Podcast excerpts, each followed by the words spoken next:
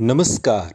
आप सुन रहे हैं द बॉलीवुड रेडियो और आज के इस पॉडकास्ट में बात दिलीप कुमार और मधुबाला की, जब मधुबाला ने दिलीप साहब को अदालत के चक्कर लगवाए। हिंदी सिनेमा में मधुबाला का नाम हमेशा के लिए अमर है। वजह न सिर्फ़ उनकी एक्टिंग बल्कि खूबसूरती भी थी। अपने करियर के दौरान मधुबाला का नाम बहुत से लोगों के साथ चर्चा में रहा। इनमें सुपरस्टार दिलीप कुमार का नाम भी शामिल है। और आज भी दोनों के प्यार के चर्चे लोगों की ज़ुबान पर रहते हैं। उस दौर की मीडिया रिपोर्ट्स की माने तो मधुबाला और दिलीप कुमार का रिश्ता नौ साल तक चला था। और इतना ही नहीं, दोनों की सगाई भी हो चुकी थी और शादी भी करने वाले थे। लेकिन किस्मत को कुछ और ही मंजूर था और मधुबाला की शादी किशोर कुमार से हो गई।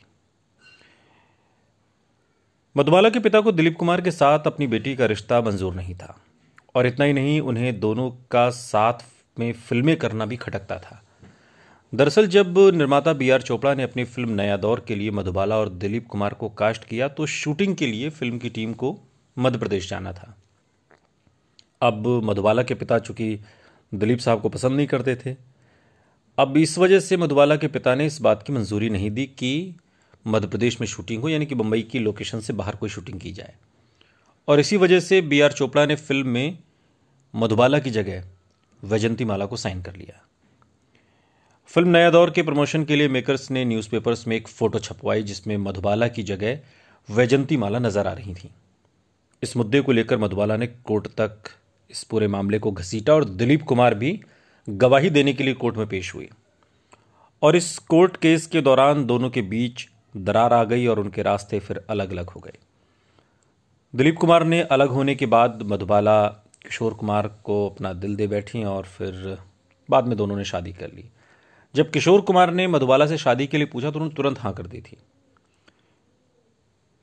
और बाद में किशोर कुमार ने शादी जब की तो धर्म बदल कर की।